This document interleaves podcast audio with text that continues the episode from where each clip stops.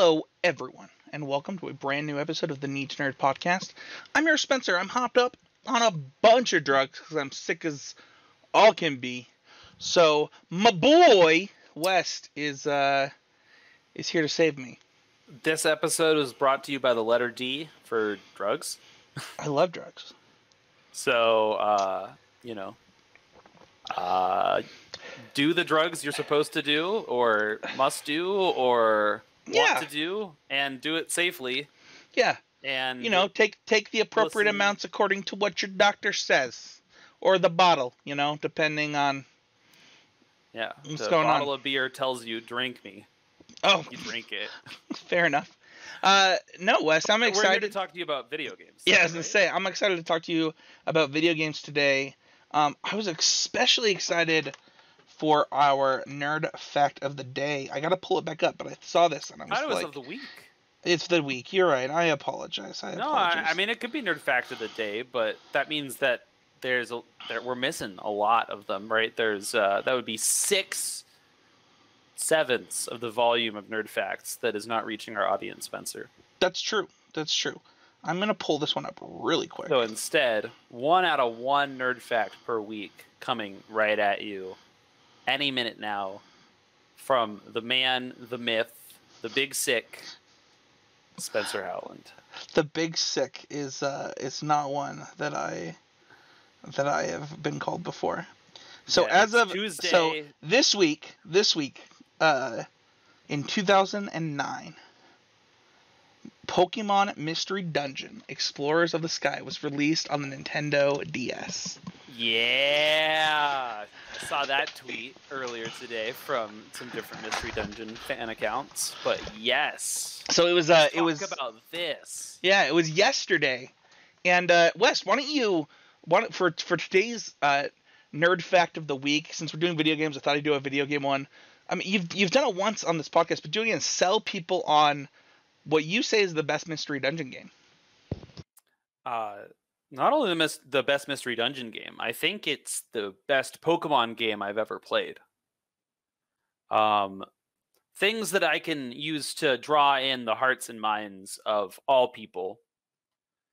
Incredible storyline, memorable characters, surprisingly stunning views at different times. There's some awesome kind of just like splash art that they'll put up for important moments, an incredible soundtrack.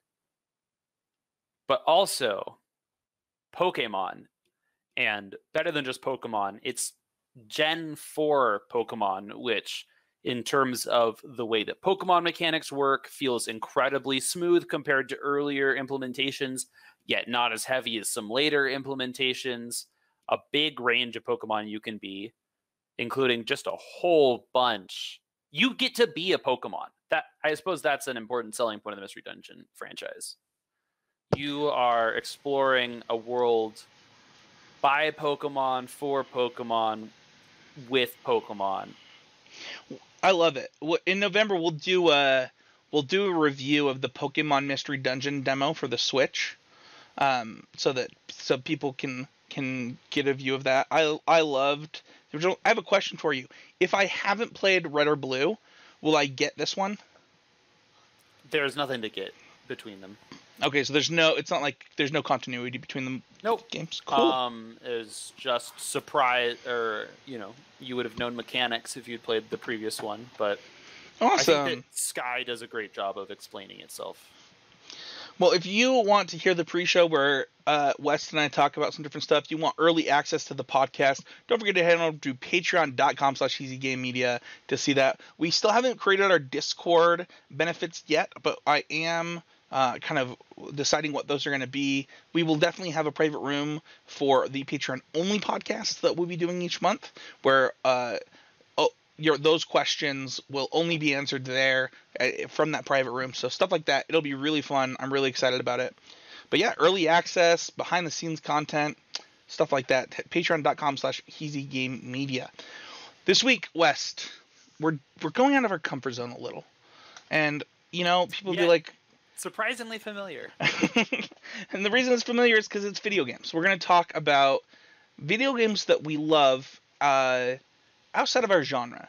Uh, and when you kind of pitched this idea, I really liked it. I really liked the idea of kind of just a more laid back episode where we pitch things that we love that aren't typically things that we love.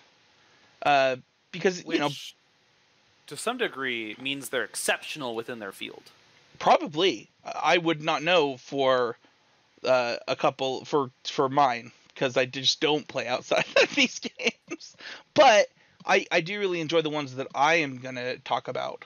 Um, but West, uh, why don't you why don't you tell the audience if if you're listening and you're not a video gamer or maybe you're new to gaming, let's let's break it down real simple. Like, what is a genre? Sure. A genre is uh, a is a term used to indicate a collection of games with similar play styles or mechanics or goals. Um, uh, you hear RPG often as part of a description of a game, role playing game, as uh, one genre. And this is probably the broadest genre I could suggest. It's like saying rock as a music genre. Should should Um, we uh should we throw the wiki there, we're going to get more narrow depending on the game. Should we get Wikipedia definition in here? Yeah. Due to the due to direct and active participation of the player, video game genres differ literally uh, uh, from literary and film genres. Though one could state that the Space Invaders is a science fiction video game, uh, he it ignores the fundamental differences and similarities between that to be found in the player's expectations. In contrast, visual, visual aesthetics of games, which vary greatly, is argued uh, the, the, the whether it would be a characteristic to all games. Uh, target audience, underlying purpose, and theme of the game sometimes used as a genre identifier, such as with a Christian game or a serious game. Boom. So here's an interesting thing about Wikipedia is as opposed to dictionaries, opening paragraph of Wikipedia articles are like nearly always baseless speculation. no, I actually think it's a good point though, right? Like I could have so like a really good no, example totally, I agree with it, but like- it's just funny. the difference between RPGs from like a movie or literary genre standpoint is vast, right? I could have an RPG based in any type of movie or film genre.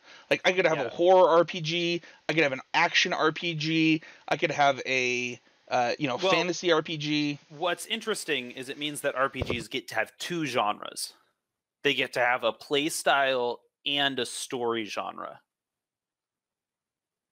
Sure. And chess, video game chess, has a play style of turn based strategy game and a story of null. Right.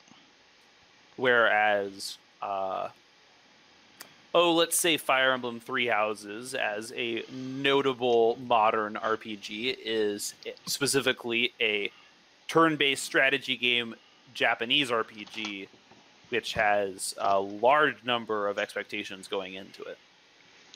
So, Wes, what are your go-to RPGs? Like, if you had two, three R- or RPGs, what are your go-to genres? If you have two or three genres, where are you going for video games? I play a lot of um, a lot of turn-based strategy games.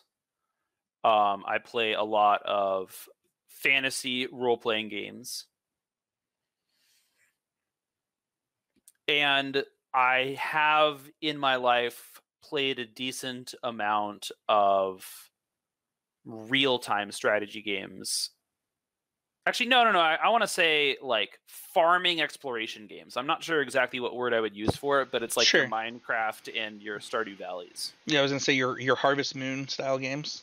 Yeah, well, oh boy, Harvest Moon is even like uh, one of the cool things about genres is that um, by adding terms, you get to split things into trying to classify them, right? Like, if Minecraft is part of the genre, Harvest Moon is like a tiny subgenre within that genre because Sure. there's so many additional things. Sure. Yeah, I, I I love it. I love it. So, how did you go about picking the games we're going to talk to talk about today for you? Like, how did you decide what was it? Just your favorite games outside of those genres? Was it specific games you wanted to highlight outside of those genres? Like, how did you go about picking them? Um, I think that the first of my games today, the one that I would say is like my most beloved game that is of a genre that I will never be excited about again, is Halo 3. Um, and I had it in mind when I pitched the episode. Um, I just realized that like shooters, first person shooters are not a game type that I'm interested in playing really for the rest of my life. I have some like fundamental ethical questions about them as well as just they require this reaction speed and um like level of attention that I can't always provide when playing video games. Um Awesome. but Halo 3 holds a very warm place in my heart all the same because it was probably the best video game I'd ever played when I touched it the first time. it's funny. I have not played Halo 3 outside of uh, multiplayer with some of my friends sometimes. And you, myself, and Matt Kling are going to uh, try and play the campaign on that game. And I'm I'm really excited for it. Um, I've started started that campaign once before with Matt Kling in person, but we we didn't get very far just because we got busy with something else, probably magic related. But what is it about Halo 3 that made it the like the best game you'd played up to that point? Oh boy. So, um, it was probably the first game I ever played on the Xbox 360, which prior to that moment in my life, I'd only ever played um, on a GameCube for um, consoles that I had used. Um, I had I was deep into handheld Nintendo consoles at that point, but Xbox As you should have been. Absolutely, but like for some reason, my parents were always extremely hesitant having any consoles growing up. Um, Sure. somehow the handheld one snuck in under the radar. It was an uphill battle the whole way, all the same. Um, sub theme of the podcast is me thrashing my parents' refusal to give me video games as a kid. yeah, I know. Before uh, it was TV shows. Now we're going video games too, West. Boy, did I have a lot of Thomas the Tank Engine toys. So so you sit down for the first time. Um, it's it's so funny uh, uh, to me. I was at a friend's house, big flat screen TV. yeah, the Halo experience. Yeah, We had we had we had lots of. The, I think the first time I played Halo Three was at a swing club par, uh, after like end of year party in a friend's theater room, um, in their basement. it took me several seconds to process that title, but sure, go ahead. What? Just all of it. Yeah, I did swing club. You know the dance. Yeah. Uh, theater room is a room that is like a movie theater in your house, West. Yeah. Anyway, so we were at a friend's uh, movie room the first time that I play it, and it was like pretty crazy because like I think that for me most of my Halo experience was on Halo 2, just on the OG Xbox Mm-hmm. and uh, it was the I- I think the biggest thing for me, and you I don't know how how much you can speak to this was just the smoothness of controls going from an OG Xbox controller to the Xbox 360 controller. And honestly, if we're being honest, the Xbox 360 controller like redefined controllers and Halo 3 specifically for all console gaming. I mean, you talked about playing on a GameCube controller. Um, man, is that a vast difference? Oh, totally. Yeah. I mean, clearly, one of the things that's incredible about console video gaming is how, in conversation, all of the the major players are with each other. Not in terms of them talking to each other as they're designing their products, but how each subsequent design of the product is informed by all of the best pieces of each other's work. yeah. I mean, I've got just like looking next to me, I've got the Switch Pro controller and a uh, and an Xbox One controller, and like, can you imagine these things would not exist without probably without Halo 3, to be honest. Like- How many controllers can we hold No, on our desk all at once? I got a GameCube controller next to me too, but I wasn't Um, gonna the- pick that up. There, oh, here's the how it began, and you've got the how it how it is But- right now for but- Twitter memes. But for real, like if it was not for that game and that controller, how different would video game controls be today? I think video games would be different, right? It's a it's a landmark work.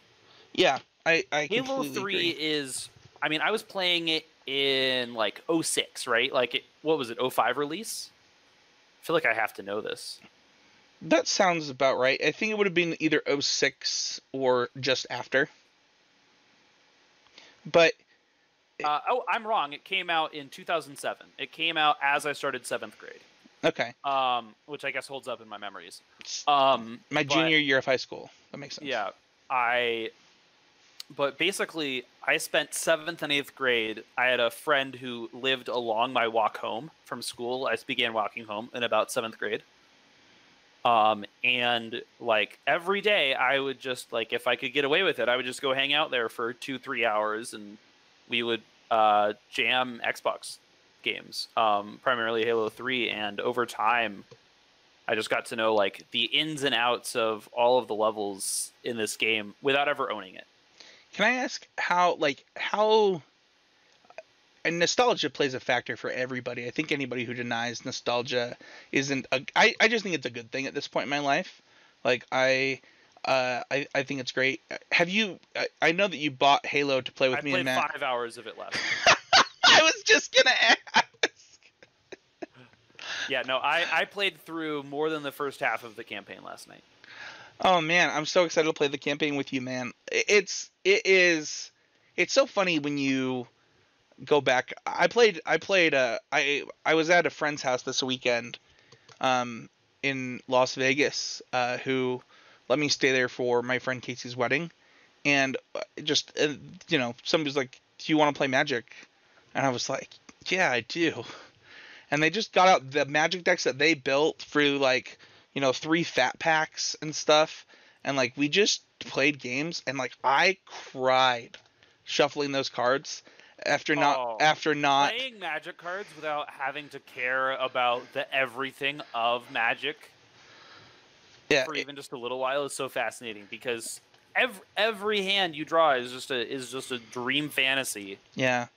until you start like nitpicking. But like if you think about like the the simple nostalgia of like shuffling a deck of magic cards that I haven't experienced since February and then apply that to like a video game that There's a muscle memory to it. Yeah, like that uh, defined your childhood. I bet the first time yeah. you you stuck a sticky grenade last night, you were like, "Oh man, oh Oh, man." Among the many other things that felt amazing about last night, from like no scoping to uh, um, like oh oh, you know what one felt great when I finally got to like have a tank and I like placed like had four different marines on it, all with like good weapons that like Nice. destroy another vehicle. Like, um, I don't know. There's a lot of nostalgia to Halo Three um, for me, and it's definitely like it's the whole package. Like I played a lot of multiplayer, like whether it was just at home, like four person Slayer, or um, had a- Slayer. another group of friends of mine growing up. We had a uh, a, a type we played, which was like hundred percent like the whatever the full speed you could go, whatever the full jump you could go. Um, one shot kills you, pistols only Nice. on the uh there's like a level that like has like the grav lifts across it or whatever yeah, yeah, yeah. I know which one you're talking about. um and like it was just chaos it was beautiful Nice. So, I, I think you have talked touched on a couple things, but what stood out for Halo Three? Like, it's outside of your genre. So, like, where, where, where's the reason? Like, is it just because of the nostalgia, or is there other reasons? um i think the the setting is fantastic enough that it lets me step outside of like other obviously halo 3 is not the same genre as call of duty but the parallels are certainly numerous um, and like a call of duty i don't know if i would play these days or i actively would avoid playing because it's just a bit too real a bit too gritty a bit too i know it plays into some elements in society i don't love um, Sure. halo, halo 3 is closer to like how i can justify the violence my characters Sure. cause in d&d for instance You'll have to come over and play some Halo Infinite with me for the campaign when when I get it. i'm in for it Yeah. uh, I'd play a good amount of Halo, and I, I really like the campaign. I think that like Yeah. following the stories is fun. They put um, I I love when games that have just like a ton of stuff going on in them, like a ton of different weapon types, a ton of different vehicles. Like they just lay it out slowly over the course of a campaign is a really good way to introduce it all. It's really fun.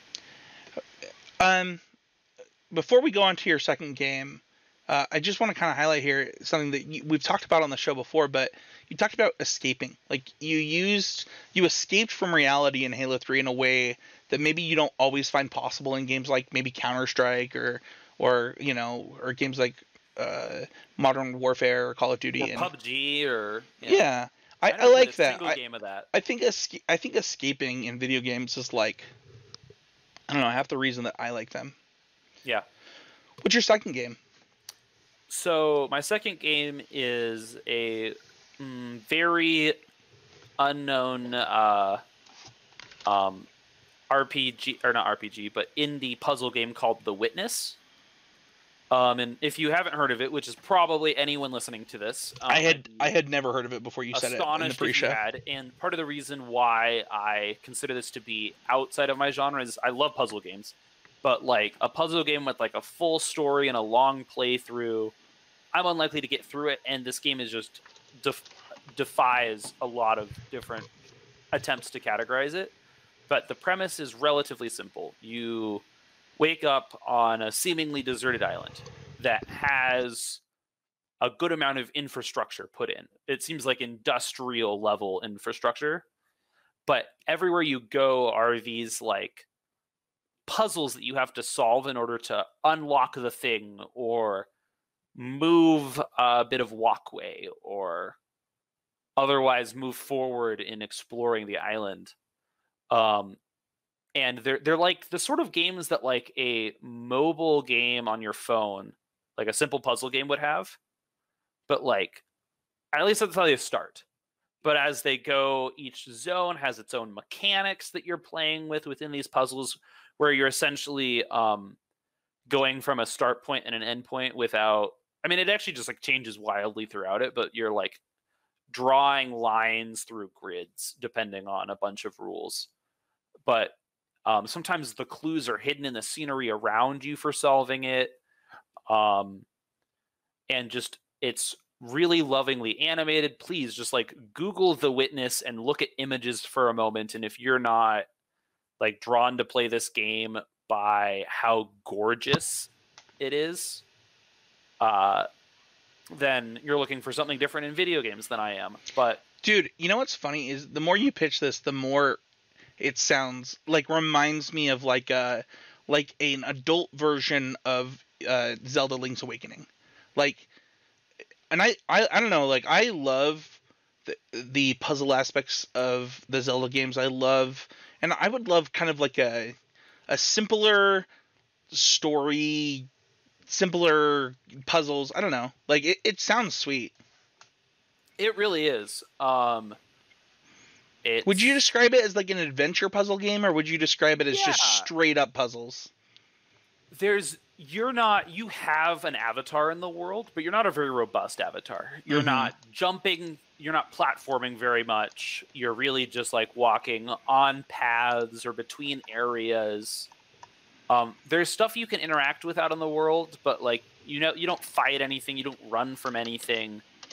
Um, you're mostly like solving these puzzles to move forward but there's a lot of like lore is a weird word to use, but basically the island has uh, has a story of how it became this way, and it's laid out for you in little bits and pieces all over the island. Um, and it's um, one thing that's delightful about it is that it is it's just tough. Like you, you're problem solving every bit of the way, and there's not a lot of ways to subvert that. Right? You can look things up, but right that's that's I, I definitely looked up some puzzles in this because they were too frustrating after a while but That's okay. um, it really helps you think critically um, it was fun it was one of the first games i ever streamed a little bit of nice, um, didn't have a lot of viewers but i was i was having fun with it dude. It's all about having fun. That's something that I've learned recently in streaming. Yeah. So cool. So, uh, I- guess I'll go to me. So my my genres are RPG easily number one. Like I would rather play an RPG than do most things in my life. Yeah. Um, you like if you go through my favorite games of all time. Do you have a specific subgenre of RPGs that you like? Um, I don't know. It's kind of hard. Like when I was younger, I used to always say that Final Fantasy Tactics Advanced was my favorite video game of all time. As I got older, it was more, uh, you know, KOTOR. You know, so I really like turn-based RPGs. I really like, but but what's or important? pseudo turn-based like KOTOR is. Yeah, KOTOR pseudo turn. That's not the reason to like KOTOR though. The combat system in KOTOR is like its problem, not. not I mean, it's a it's a relatively common combat system across a lot of RPGs of its era. Sure. Um, but for me, like the thing is, is escaping, like you said. So for me, I usually go into a video game to escape. Um, I really like sports video games, so like NCAA football, Madden, just spending hours just trying to break records and stuff like that, be, just competing against myself. And I'm a really competitive person, but I don't necessarily always like competing against the entire world. Like sometimes it's just getting better today at something than I was yesterday. Um, so sports games are probably up there for me. And then I really, I don't know, I just really love platformers. So like, uh, you know, Mario. Just uh, I've been playing Super Lucky's Tale. I'm not done with it. It's actually really hard for a platformer for me because I'm just haven't played a ton of platformers recently. But I also got the I streamed uh, Galaxy and Sunshine, so I'm I'm going to be playing those over the next year or so. Um, and there'll be a video up on the YouTube channel with my initial impressions. But those are kind of the big ones for me. I I I almost picked like some of the Zelda games. People like to say that the Zelda games are RPGs, but I do not believe that. I believe that They're a wild skew. Yeah, I think that they're action puzzle games. But one of the cool things I like about The Legend of Zelda as a series is how diverse the games are yeah. um, relative to each other, right? Like if you take Zelda and Pokemon, for instance, and like you know held up and examined like I think that's right, a some flaw. of similarities right there. I think like Pokemon stays this sort of rigid structure for a long time, and it, like Zelda was bucking its precedent in the second release. yeah, I don't know that that's a good example of the good things that Zelda did, but well, no, no, because I, I think that they explore a lot of different spaces, and the best games are the ones that like really push into new territory. It's it's funny, right? Because like you know, Pokemon is like the perfect example of like I'll probably play it, I'll probably enjoy it. Um, I skipped Black and White and Black and White Two. Like I, I don't know, I just I just enjoy RPGs. Pokemon's lacking in a couple of ways for me, like to be like one of the best games. Like its stories are usually pretty bad. But- Well, the thing that makes Pokemon good is it's a it's actually a massive multiplayer online game, not a uh, um Yeah, that's RPG. That's probably true. Uh, but but the first game that I want to talk about um, is one that I don't think will surprise anybody, um, and that is Super Smash Bros. Ultimate. Defend this being out of the genres you usually play.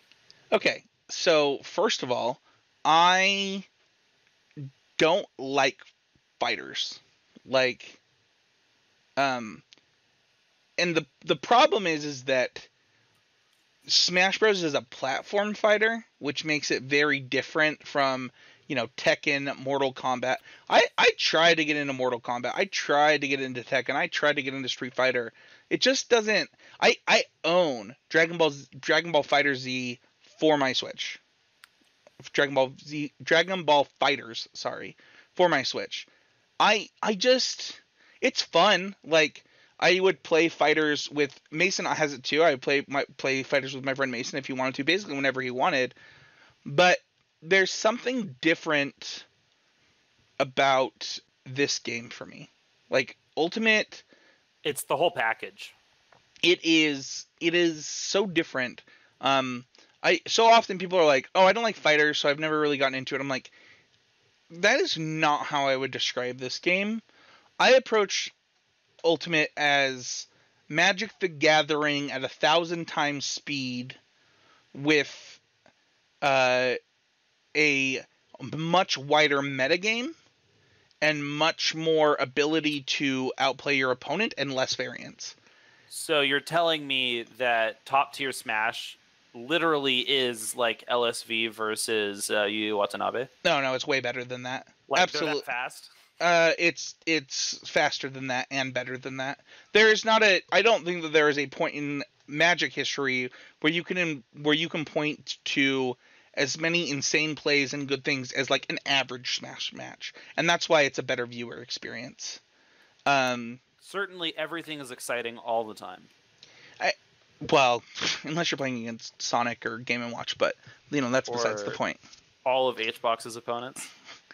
Well, I don't know. I, I think Puff is hype, but I, I, I do think I do think that one of the cool things that Smash Ultimate has going for it is just how fast it is, and you know I I like that there there's this party level entry right.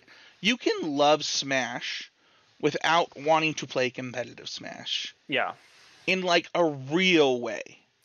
And the thing that I like about that is they still play the same game that competitive Smash players play. I played Smash all weekend in Vegas uh, with people that have put in zero hours into Ultimate, and I didn't win every game. We turned on Final Smash. Uh, we played four four v four. We played two v two, and like I wasn't winning every game. I think I lost four times over the weekend. So it's not like, you know, there's n- it's not like there's no I'm variance or there's here. I'm over here thinking uh, Patriot sus because of the number of times I've beaten you lifetime, but maybe you're just trying a lot harder against me. well, it's it's just uh, I, have you never beaten me? I'm not sure I have in Okay, any way that- other than like you straight up dying twice for no reason. Hey, here's the thing is that um imagine you were more inebriated then as well. yeah i was but that, that's not really the point my point with with this game specifically because you know i i was at a place when this game came out where like you know i was looking for an outlet to like try and improve myself and uh outside of magic the gathering and smash did that in ways that i didn't expect. And it's so different from other fighting games because like i tried like i said i tried Dragon Ball FighterZ i've tried other games and this one speaks to me kind of in a different way because it has all the elements. If i want to go into a laboratory and just make myself better at something i can do that. If i want to just pull smash out and have a party with people I can do that. If I want at my birthday party to just smash people's faces and to make myself feel good for my birthday, I was there. I can do that. And it is it is so cool to have a game with that kind of range. And for that game to be a fighting game is even cooler to me because I just I think that like if like as somebody who has played against somebody who is a like a semi-pro Street Fighter player in Street Fighter, it's like or I, I even more common for me was Marvel versus Capcom. It's just like all right, well, this is this is there's not a setting you could change to make this fun, whereas that's just not true in Smash, and I really like that about it. yeah. There's lots of ways to even. Also, people who want to say it's a party game and not a fighter, whatever. I I called it a fighter on the podcast. Also, I think that anyone who's here arguing with us about genre definitions is, I think, severely missing the point Of this for what we podcast? or what we're using genres for, Sure. because genres are words we use to talk about games, not a like. There's not like an obelisk out there where the name of every real RPG is inscribed on it. All right, I am gonna actually probably buy this game tonight. The Witness. Well, I'm gonna have to. I have so many games that I want to play right now. West, don't don't make me. Uh, no, I just want to play this game again. So my next one, I'm cheating, West. I'm gonna give you two. I have tried. Unfair. I tried. Forza. You asked me to stick to a. I didn't ask you to stick to anything. I've tried Forza. I've tried Sega GT Racing. Like I have tried all kinds of racers. And the two racers that no one has competed with are Midnight Club 3 Dub Edition and Need for Speed Underground 2. And every snowboarding or skiing racing game I've ever played, and Mario Kart. So I don't know what it was about these games for me, but I was enamored, enthralled. I don't even know the words to use. Unlocking cars, getting progress. It felt like it was a racing game RPG in a way that no other game had felt like before. And both of these games are they are almost the same game, like in so many ways. Um, unlocking new places to visit, unlocking more of your map, like it was unreal. And if you are just looking for a really fun, easy entry into racing games with tons of customization, tons of things to unlock, and just relaxing, and this is this is it. This is where to be. Oh, I also had to get some old stuff in here, just like you did, because like I'm all about that retro. And I think it's safe to say that like Xbox 360 games are retro now, and I Oh, think both these games clear. are OG Xbox, like OG Xbox. So You sure they're not Xbox Two or Xbox Four? I don't know; those don't exist. No, they don't. Naming practices are odd. but but the just level of i mean man the hours i spent playing these games eh, just trying to get better at, at this type of stuff Mhm. uh is and something that i never done before was really fun for me as a kid and something that i really enjoyed um unlocking i uh, i think it is i think it's Need for Speed Underground 2. I can't remember the top of. One of them, like the level that your car is like cool looking, determines unlocking certain events, and you know stuff like that. It, is. It is. that is definitely not the feature I would have ever assumed a racing game would It's have. It's so cool. Huge points there. It's so cool. Like these games, if you want a racing game that makes you feel like you're playing an RPG, these two games will do that. Um, and you know, it's like, well, then how is that outside your genre? It's like it is. Like I am not here to. I'm I not. got a hot take, Spencer. Yeah. Racing games aren't a genre. They're just Grand Theft Auto with fewer features. Ooh. I'm kidding, by the way. Ooh. If you were on TikTok today, that joke is way funnier because there was a 12 year old who stole a school bus, and he was all over TikTok today. He had like 32 cops chasing him down, trying to get this 12 year old to stop driving this bus, and it was. Uh, I will not say what I think it was on this show because YouTube. But anyway, uh, if you want to drive a motorcycle though, in a video game against people driving cars to try and win races, Midnight Mario Club. Kart. Oh, that one too. Mario Kart's up. All right, I'm just gonna throw Mario Kart at all of it because Smash is the fighting game of Mario Kart. sure, sure. I, it's true. It's true. I I really enjoyed these two.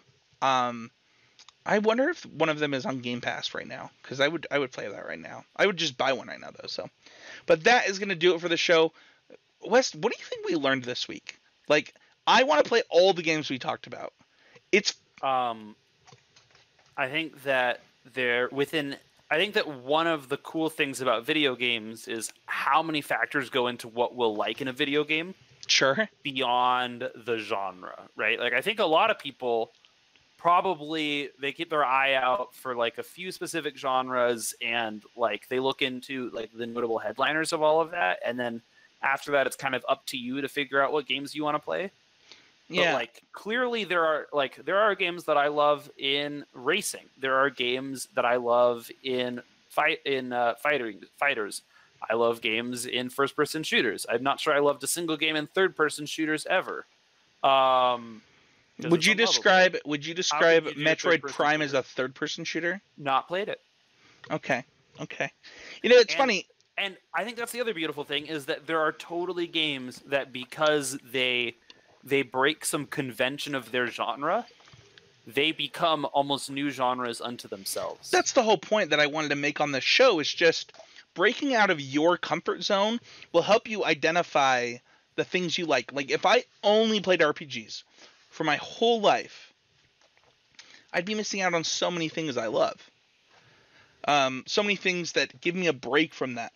Okay, The- but think about like how well you would know the good lines in Final Fantasy VII. I've never played Final Fantasy VII. Neither have I. I didn't own a PlayStation. Um, so thanks thanks for throwing me under the bus there, Wes. That's that's uh I, I almost threw. I basically threw me under the bus That's too. True, but- you. Who are apparently under a 12 year old on a bus. Yeah. Under a bus. Oh man, that was a good, good reference. Good, well done. We're circling it back. The Dane Cook, the Dane Cook approach to comedy. I appreciate it, West. I appreciate it. I, I think, I think that for me, the the reason I was so excited to do this episode is just I love talking about things that I love, and I also love not having to defend things that you love, not having to like just go enjoy yourself. Like so often, I think uh, at least for me and West, if if this isn't true for you, please speak up. But so often, I am paralyzed by making a choice in what type of game to buy, and when you pitched this podcast idea, I was like, you know what? I, that's so stupid. I used to just throw in a video game and try it. Like, what am I scared of? Yeah, I think that a big part of it is you can get so much info about a video game before you try it these days. Not Yeah. all of which actually could help you make a decision as to whether you would like the gameplay of it. I also think that Um, too often I am doing that. Like, too often I am getting oversaturated with information and opinions about a game before developing my own. Yeah, I think that the number one thing I need is just a solid like recommendation from a friend. Yeah. That's a good way to. I might. to- I legit am probably gonna try the game that you. Uh, what did you escape? Uh, the Wilds. What was it the called? The Witness. I the can- Witness. yeah, it's. Yeah. Just, We'll like, we'll do- put a link in the show notes to where you can get all of four of these or five of these games technically. Um, but yeah, thank you everybody so much for listening. Thank you for watching. Thank you to those who are here on Patreon if you're listening to this early. And you we will be back every week. I am surprised I made it through this episode, West. I don't even know that I coughed. I'm I I am You, impressed. you showed up ready to play. Yeah, dude, I was ready to go. I was ready. You can be ready to go too uh, next week with another episode of the Need 2 Nerd podcast. Before then, come at us on our Discord in the comments, however you really want to, on Twitter. Come find us and tell us what games you love that are outside of genres you play, or spectacularly break the rules of their genre. Oh yeah, dude, we should totally jump in the Discord and talk about this when we post this episode because I would love to hear like everyone's stuff on this. There's like. It, it's funny. People are always like, ah, "I don't like recommendations because they have too much on my plate." But it's like, you know what? Just see the ones that you want to see, do the things that you want to do, and uh, I'd love to hear your recommendations. Definitely smash that like button on YouTube, hit that subscribe button, leave a comment, and we will be in our Discord, which you can find in the show notes, where we're going to talk about these games. But uh, West, actually, why don't you just post uh, post that right away in the Discord for me so that I can see if I can buy that. sure. Thank you everybody so much, and we'll see you guys all next week with another episode of the Need 2 Nerd podcast.